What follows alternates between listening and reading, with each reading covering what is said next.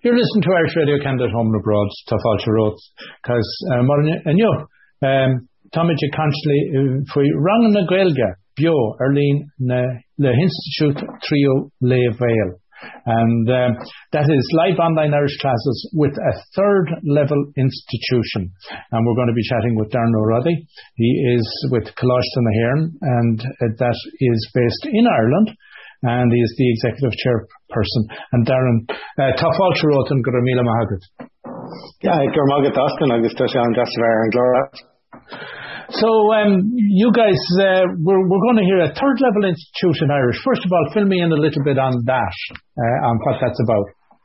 Yeah, surprisingly enough now, we're, well, so we're a private, um, so we're a private company, but we, um, we set about to teach Irish to, to adults many years ago, and we took the decision maybe seven or eight years ago to um, to apply for a third level status. So on which we achieved, uh, and now we're we're the first actually uh, Irish language university in the world, and still the only Irish language university in the world. So all of our activities that we conduct and all of our staff, they all we all we do everything through the medium of Irish. We file our tax returns through Irish. We do pretty much everything, uh, you know, um, through the medium of Irish and We've we've expanded throughout the years. So, um, but generally, what we do is we teach Irish to to adults only, um, and we've kind of specialised in that from from day one. So, as a curriculum, as a third level institute with a curriculum, it is focused on the language or on on Irish culture. Would that be correct? It is. It's yeah. It's so it's focused on the language. So we have it at so for example, we have a postgraduate uh, diploma in translation. That will be our highest um, course, and then we have lower level ones. So we have got um, certificates in professional Irish that would help um, civil servants who are interacting with the public. And then we have general Irish language courses, and they will be our most popular courses. Where now through the medium of the internet, and particularly since COVID happened and uh, the proliferation of Zoom, now we provide classes worldwide. It's only as you mentioned that, uh, you mentioned translation services, it clicked as you said it, of course, mm-hmm. that Irish is an officially recognised language in the European Parliament. And as such, yeah. you, you, there are opportunities for the Irish now to provide translation services across Europe.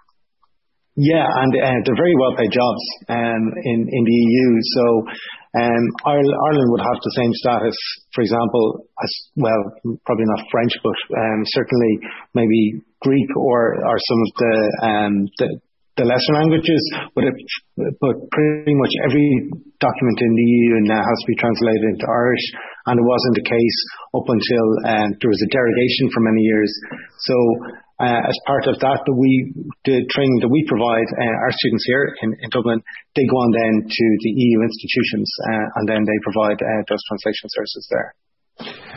So, based on that, uh, as there, there obviously would be a great demand because it's a career opportunity that didn't exist as such, and as a result of that, the accusation that was always being levelled in my time at national school and secondary school was there was there was nothing ahead of you if you, the Irish language was not going to get you anywhere, whereas that's not the case anymore.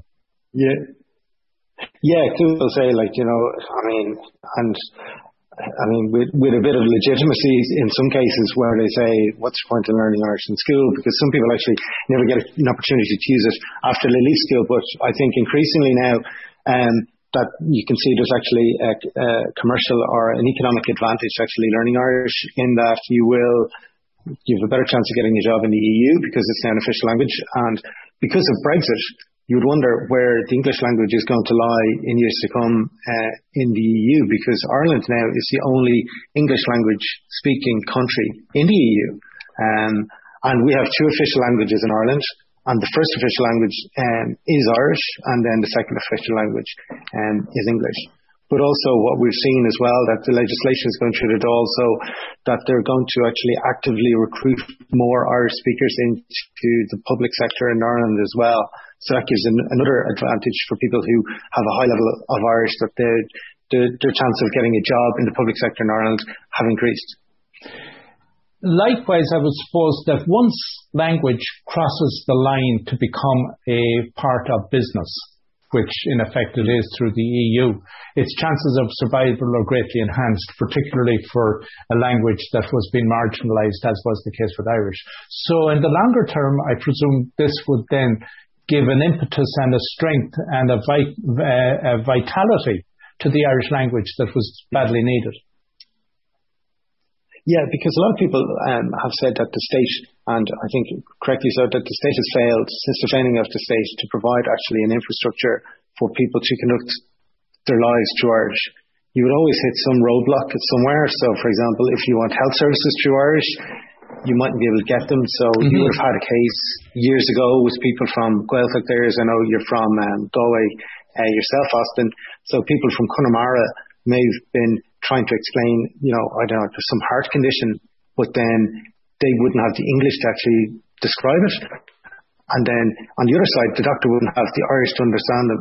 So there's that barrier. And that actually led to a demise in Irish because people felt that you needed English to get essential services such as medical care. And so there has been a lack, I think, of uh, investment by the state in providing that infrastructure.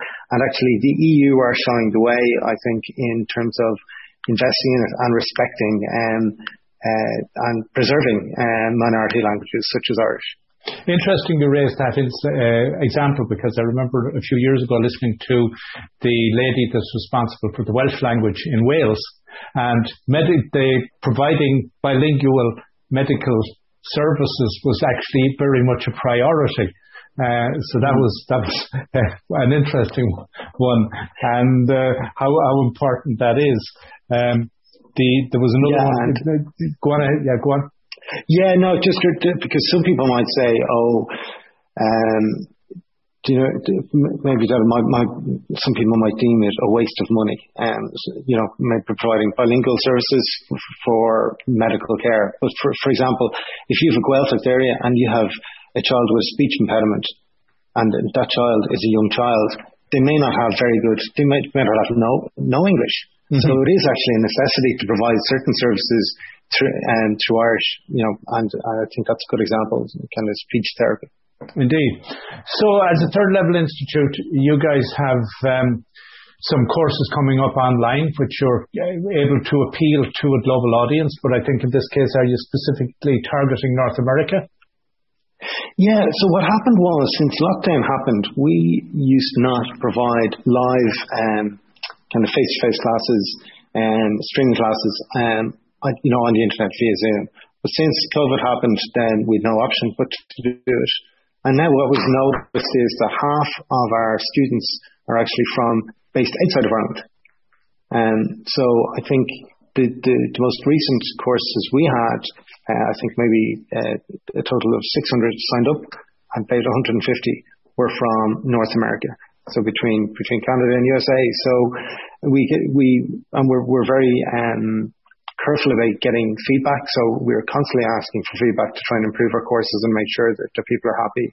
And some of the feedback we got was, look, some of the, the times don't suit us, you know, because we were having it at like between seven and nine, usually uh, uh Irish time PM, or on a Saturday. So what we decided to do is then to to uh, have it at between seven and nine at, at Eastern time.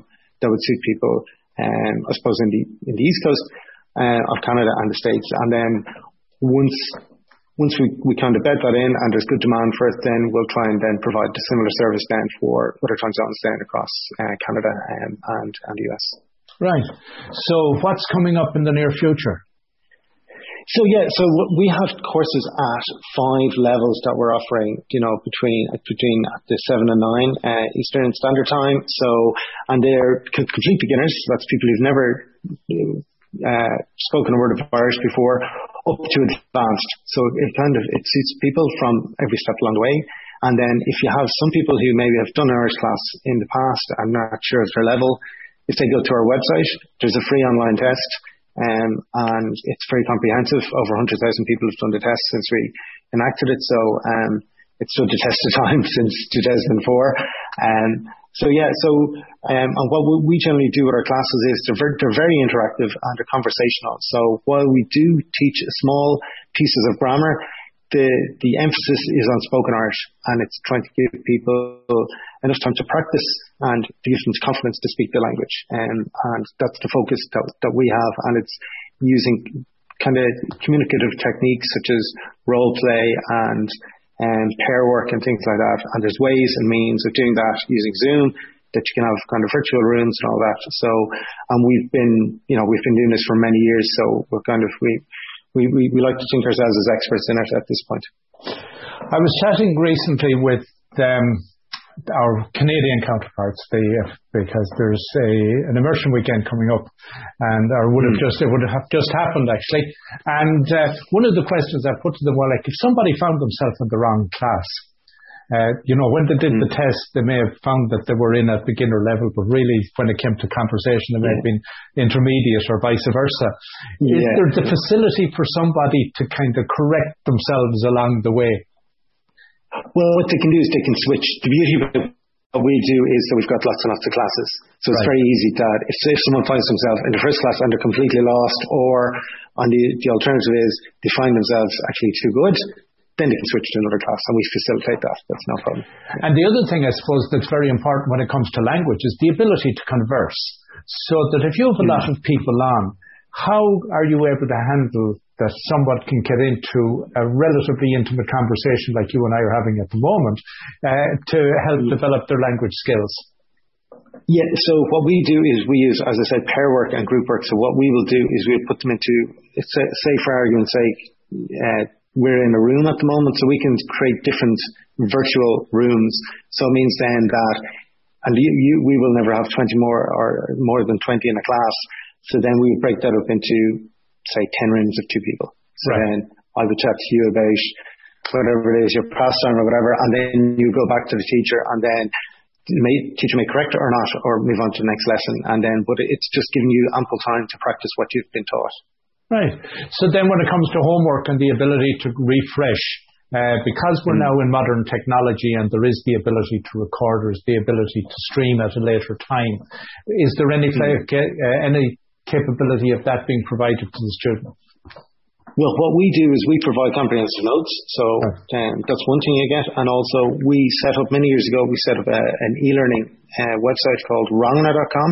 So that has interactive lessons you can do in your own time so as part of that service, you also get access to um, lessons on ranganna.com. So that's something that you can practice in between classes. Right.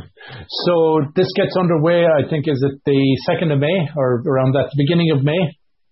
Yeah, yeah. So in a fortnight's time, yeah. So um, and I think I just looked at the, the Canadian classes there and US classes, and uh, there, there's still spaces in all of them, so, so there's okay. still still time to sign up. Um, because it happened in in February we completely sold out with a week to go, but um, just just a few just a few spaces now. So right. So if somebody does want to sign up, what are the coordinates and where does somebody find the information?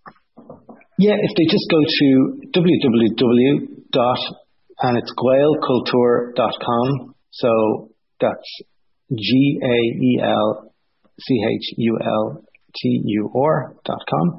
A L C-H-U-L-T-U-R dot com. And then they can, they can just click on, um, it, it'll be very self-evident on, on, on the website what to do then.